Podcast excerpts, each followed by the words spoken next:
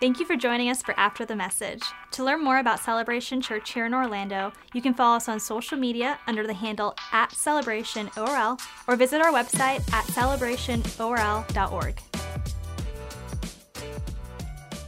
Welcome to part two of our Equip session here, a special edition of After the Message that we have coined after the series. So, yes.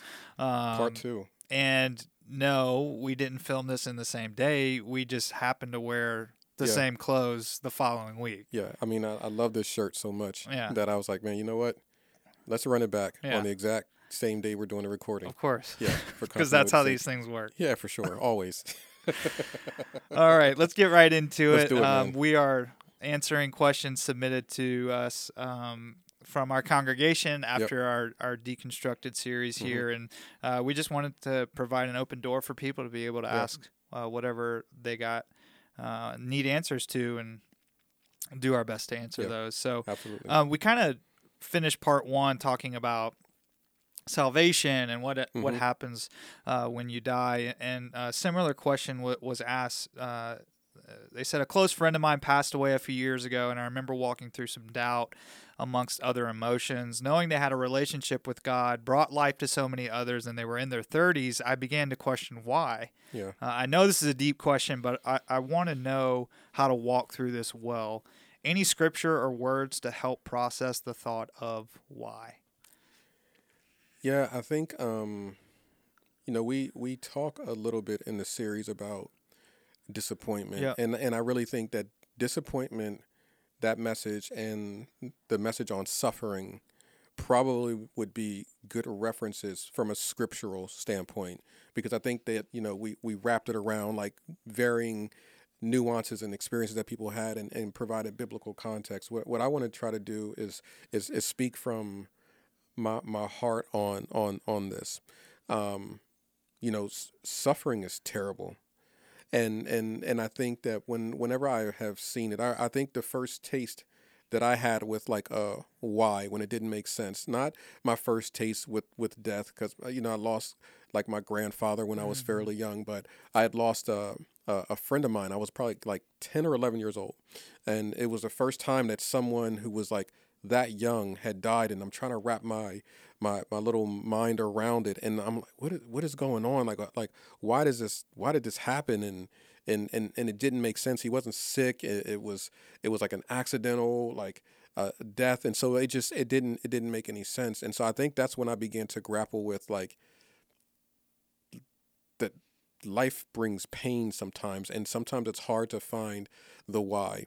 And as I matured and had unfortunately seen so many other things happen, I, I realized that um, is there truly uh, an answer to why mm. that will satisfy? Mm.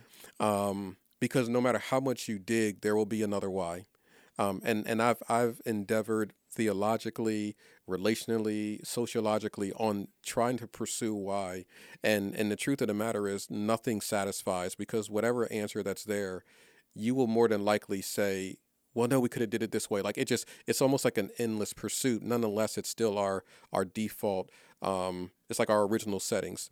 So, so I think what, when I look at this from a biblical standpoint and understanding that, without sounding like overly like indifferent, we live in a fallen and broken world. And, and what has helped me through the years is coming back to when, when God's word says in Isaiah, my ways are not your ways, my thoughts are not your thoughts. And and and I pause at that, and I ponder that, and I process that, because there are many times that I say to myself, like, God, like, I feel like if you, man, if you just give me a run for thirty minutes, I could yeah. give you a lot of different ways that you can execute some of these things, mm.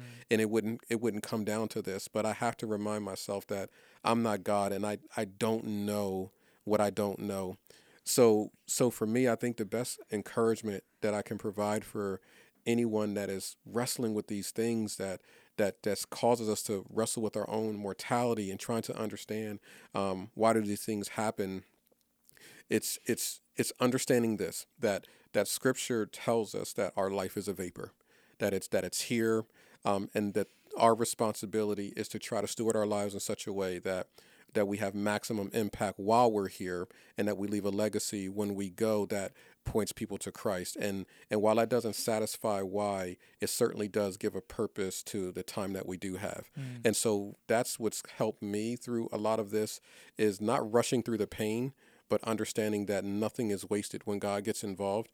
And even looking at the life of Jesus, and when he was in the garden and he prayed and cried and shed blood and saying like, man, if there's another way for this cup to pass mm-hmm. by me, I would love to not go through this. And that if even Jesus um, couldn't sidestep suffering, then I imagine that we won't as well. And so for me, it's more so not why am I suffering, but God, what are you trying to do through it and in it? And I just want to be in alignment with what the outcome, and just looking forward to when all things are going to be set right. Yeah. Kind of to to uh, put a close on, on this portion of it, um, de- dealing with, you know, heaven and, and death and, and disappointment. Someone asked, if you're saved, but you continue to live your life of sin as you always have, uh, untransformed, is there no consequence? Will you get into heaven? Man, um, you know, I, I've I've tried to get out of the, the business of determining who's saved, who's not, who right. gets into heaven, and, and who doesn't. But but looking to Scripture, there's a couple of things that, that God gives us as a guideline to help us, um, to encourage ourselves, but also as a part of our accountability to challenge ourselves and the people that are in our community. Here here's a couple of things that I'll say. Um, First and foremost, salvation isn't the prayer that we pray at the end of our service. That that salvation in and of itself isn't even necessarily the raised hand at the end of the service. That's an expression of a deeper work that God is doing internally. Mm. So to, to be very clear, um, that may be the first step. But but what salvation is, and when you really understand what faith is, belief is, and understanding what those words mean, um, it's it's a it's a belief that has behavior attached to it. So it's a it's a belief that that radically changes me in such a way that there then becomes evidence or fruit of it. So while I'm not working to prove my faith, if I have faith, you should see it in my work. And that's when Scripture says, by their fruit, you shall know them. Mm.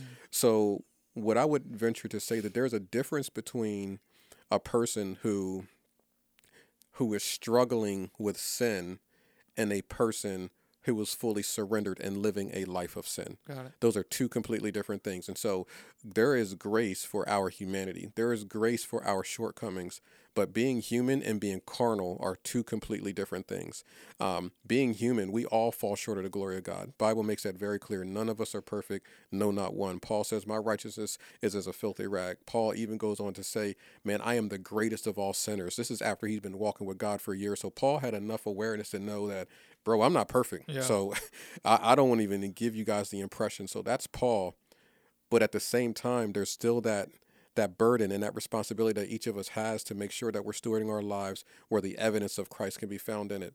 You and I and our staff were talking earlier uh, about this passage that I'll read to us um, that that quite honestly terrifies me, not in a uncomfortable like fear, but it's it's terrifying. And, and, and I'll read it. Here's what it says in Matthew seven. Oh, it's straight seven. Up uncomfortable. Yeah. It's Matthew seven. Watch this. It says, Matthew seven twenty-one. It says, not everyone who says to me, Lord, Lord, will enter the kingdom of heaven, but only the one who does the will of my Father in heaven.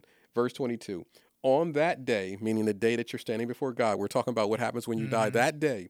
Um, many will say to me, Lord, Lord, didn't we prophesy in your name, drive out demons in your name, do miracles in your name? Then I will announce, I never knew you. Depart from me, you workers of iniquity. Mm.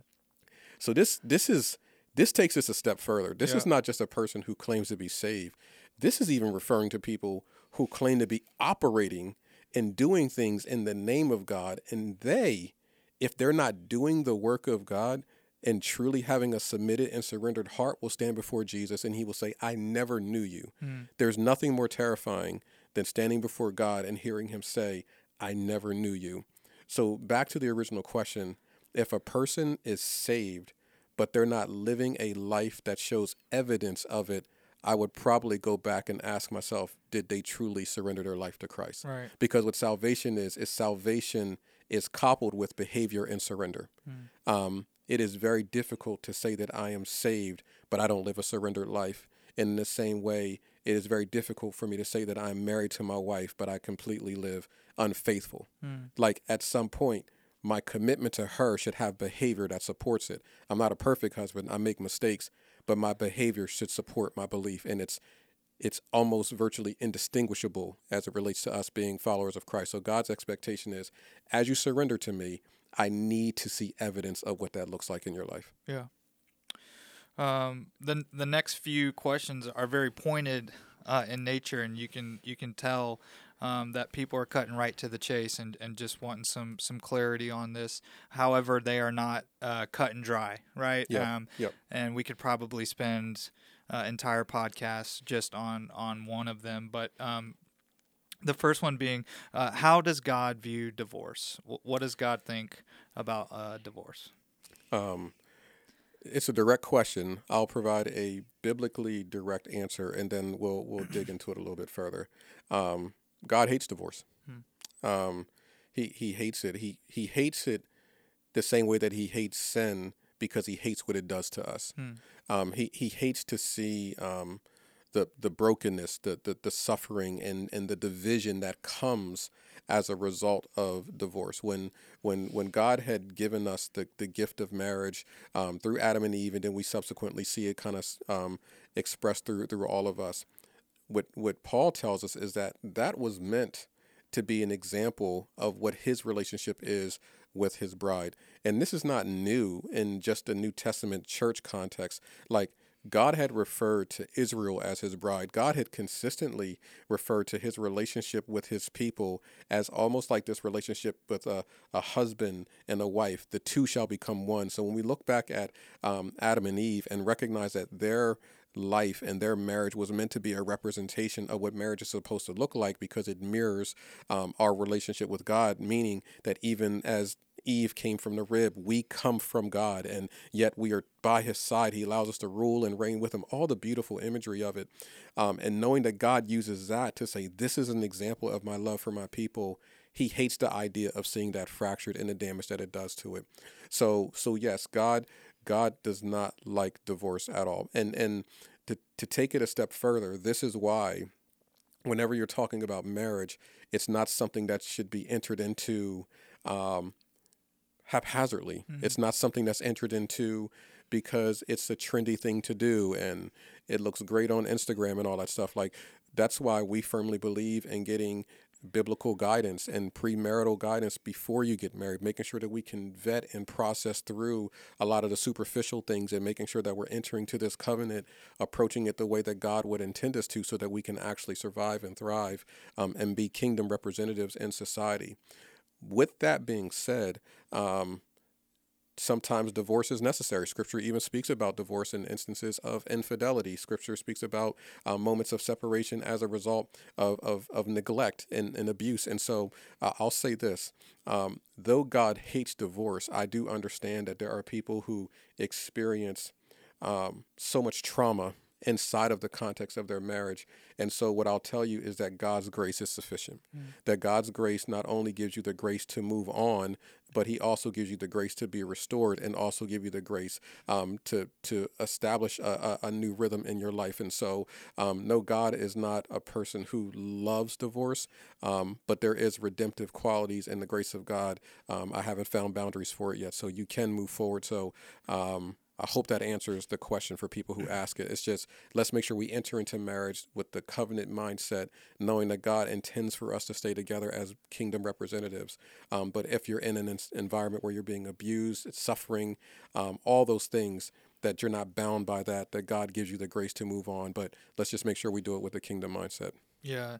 And I'm thankful that you mentioned the um, sometimes uh, the unfortunate need for it, yep. um, because that is something that uh, I hear a lot of, and even um, somebody asked uh, a question of how to how to heal from past sexual abuse or trauma uh, in order to walk into the future relationships. Um, kind of that grace that you were talking yep. about, you know, I don't know for certain, but perhaps this did happen yep. uh, in, in the context of marriage, and maybe not, but um, nevertheless, uh, how do how do you heal from past sexual abuse or trauma and be able to walk in future relationships?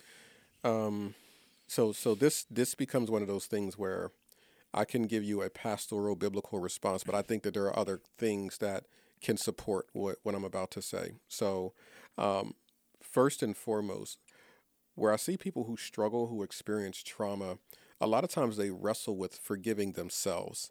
And and and that lack of forgiveness can come because maybe they feel like they put themselves in that position. Maybe that lack of forgiveness can become because they stayed in it longer than they should have. There's there's a lot of different things. It should have all come in a, a lot of different things. Um. So so I think the first thing is learning to forgive yourself.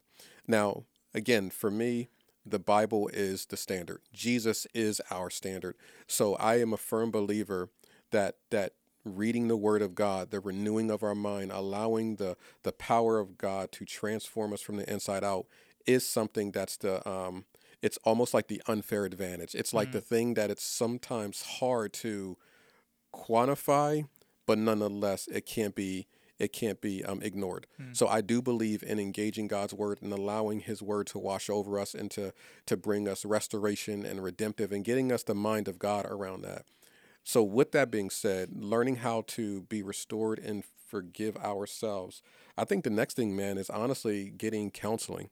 And and and I would I'm a big fan of Christian counseling, not to say that other counselors aren't effective and efficient, but obviously with a, a kingdom lens, it, it helps to keep God in the forefront and showing that, that God is just as interested in our mental health as he is in our spiritual development sure. as well. So I would say that anyone who's dealing with past trauma of any sort, but even those of sexual trauma and any of those things, get Christian counseling. Allow someone who's um, an expert of that subject matter to give you the practical wisdom, but infuse it with the presence of God as well. Um, and then I also think just um, community. That's something that um, I think is really powerful. Um, being surrounded by like-minded people that can come alongside you and support you um, are also vital components as well. Because I think whenever we're isolated, we feel that we're on an island on our own. We can just allow our thoughts to get the best of us. So having people that are aware, that can that can cheer us on, that can walk alongside of us are are some of the things that I believe that can provide us with encouragement, support, and stability. Um, and then just just prayer. Like, I know that sounds, again, mm. these are spiritual things, but we're a church and, and I'm a pastor. So that's, I'm going to refer to those things, but, but the power of prayer and coming to church and worshiping, just seeing how God lifts burdens, like those things really do happen. So I would say all of the above would probably help with bringing restoration and healing of trauma.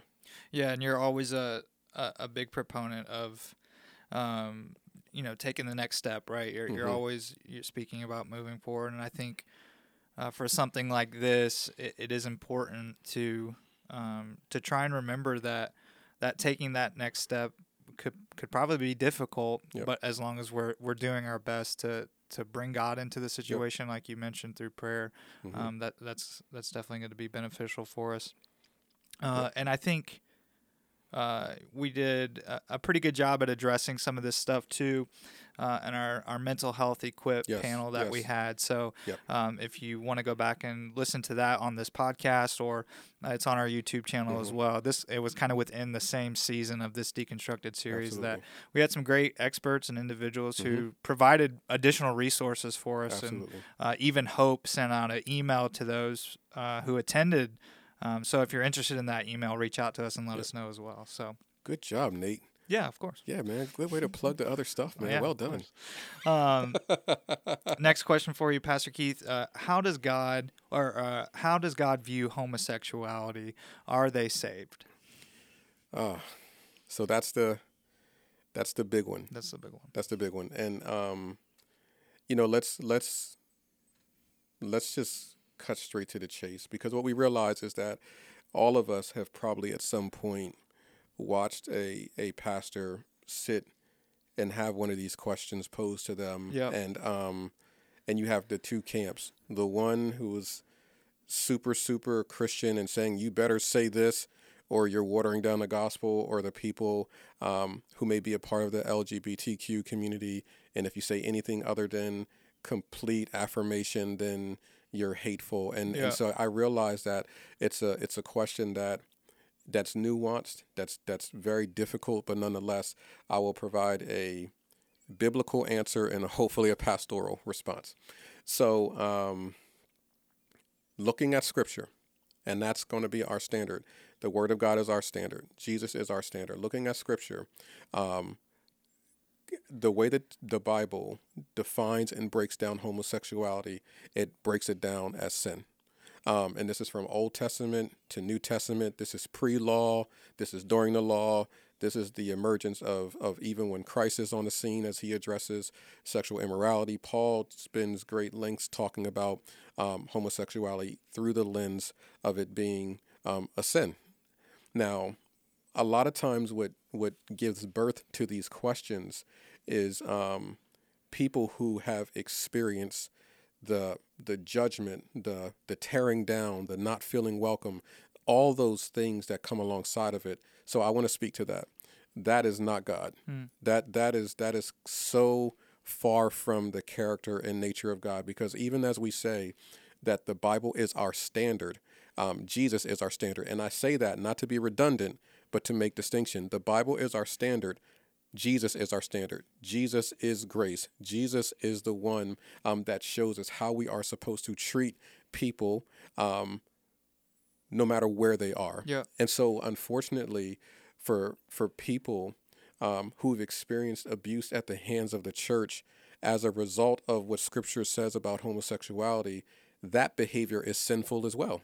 Mm. Um, the way that we condemn and tear down and tell people that they're going to hell, That's that's sinful behavior as well. And so we all need the grace of God um, as it relates to this subject. So so let's dig uh, a little bit deeper.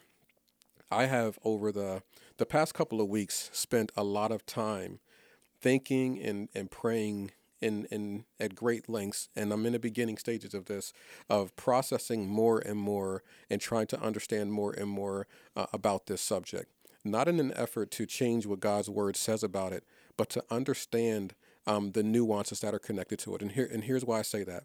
Um, as I began to read um, different blogs and, and literature um, about about L G B T Q community, I realized that it's not as black and white as a lot of times we want to make it seem. Mm. I, I've learned things that ranged from um, uh, sociological things, chemicals in the brain. There's a lot of other variables that contribute to this as well. So it's easy to kind of classify people in one bucket or another and then project judgment versus another, but it's far more nuanced. And so as I'm learning more about this subject, uh, I'll say I'll say this, that that God's grace is available.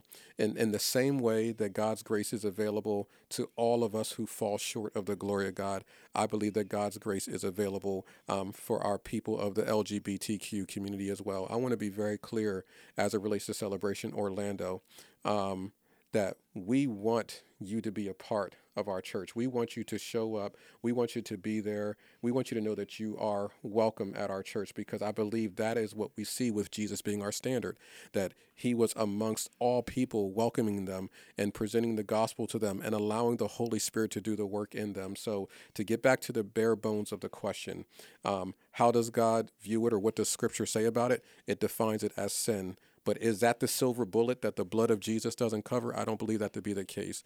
I believe that as long as we can do a better job at helping people to feel loved and welcomed and allowing the grace of God and the power of God's word to do the transformative work, there's far too many testimonies and stories of life change and transformation and powerful things taking place when we respond with love. Mm. And I think that our responsibility is to recognize the truth of God's word, but make sure we're delivering it with love. And if we're not delivering it with love, then we're just as accountable as the people that we seem to condemn. So, mm.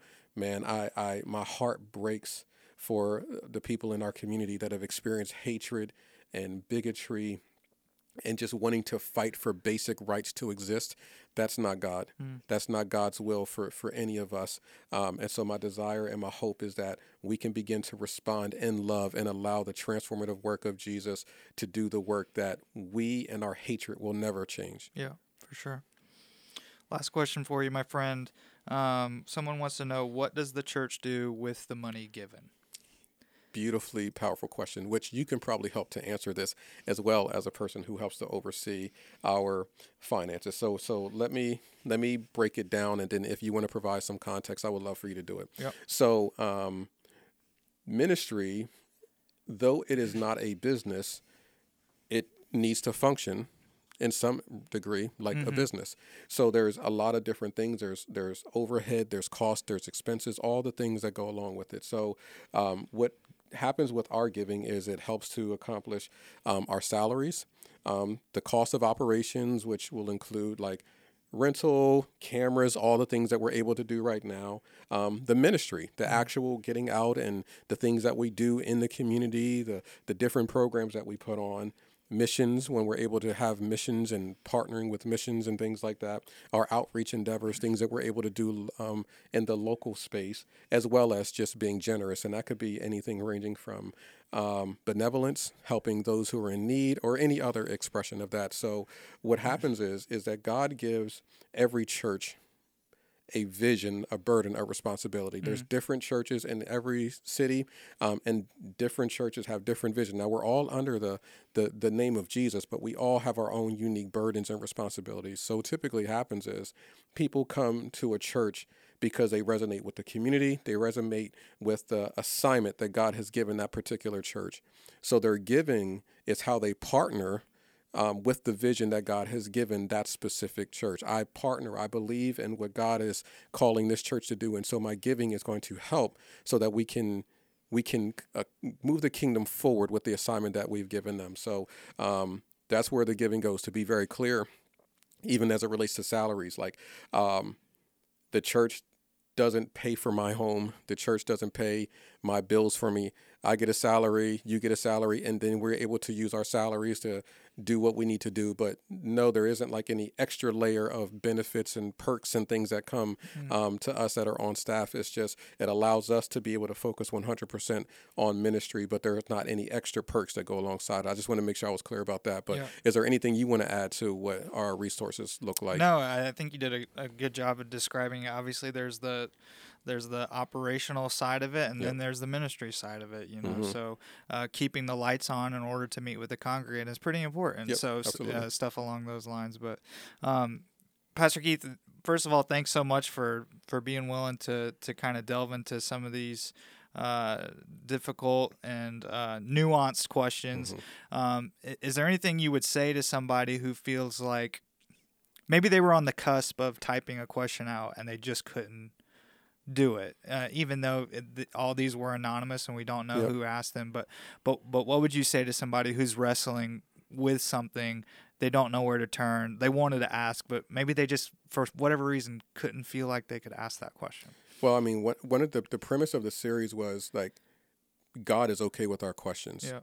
So I'm a firm believer that, you know, it's always an indicator of leadership or insecurity, whichever one you want to call it, that if God is okay with something, how can we not be okay with it? So if we're seeing in this series that God can handle the weight of our questions, we see through scripture where people are processing things and and and we see that God creates a safe place for us to do it.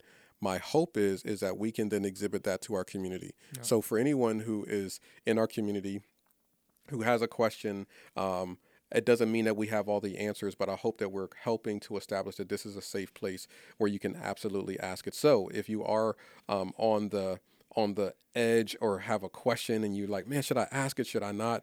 Man, please reach out. You can probably what text our number mm-hmm. and, and that would probably be a good way. four oh seven four oh seven, five five nine, four seven four seven. Yes. You don't even have to use a keyword. You can just shoot us a text. Just shoot the text. Yeah. Um, but we would love, we would love to hear from you. Please don't shy back and shy away from it, man. I think that we only get better when we can have these conversations. And I think that's the emphasis, that it's a, it's a conversation. Yeah, for sure. Or uh, Instagram, we monitor that pretty closely. Yes. So yes. You can shoot us a message on Instagram. But absolutely. Thank you all so much for Uh, for joining us, for, for being a part of this. If you are uh, in the area and you're able and willing, we'd love to have you uh, join us on a Sunday at Celebration Church Orlando. But uh, until next time, until our next Equip, until our next After the Message, until our next After the Series, whatever it may be, we'll see you. Love you guys. Thank you for joining us for After the Message. To learn more about Celebration Church here in Orlando, you can follow us on social media under the handle at Celebration O R L or visit our website at celebration o r l dot org.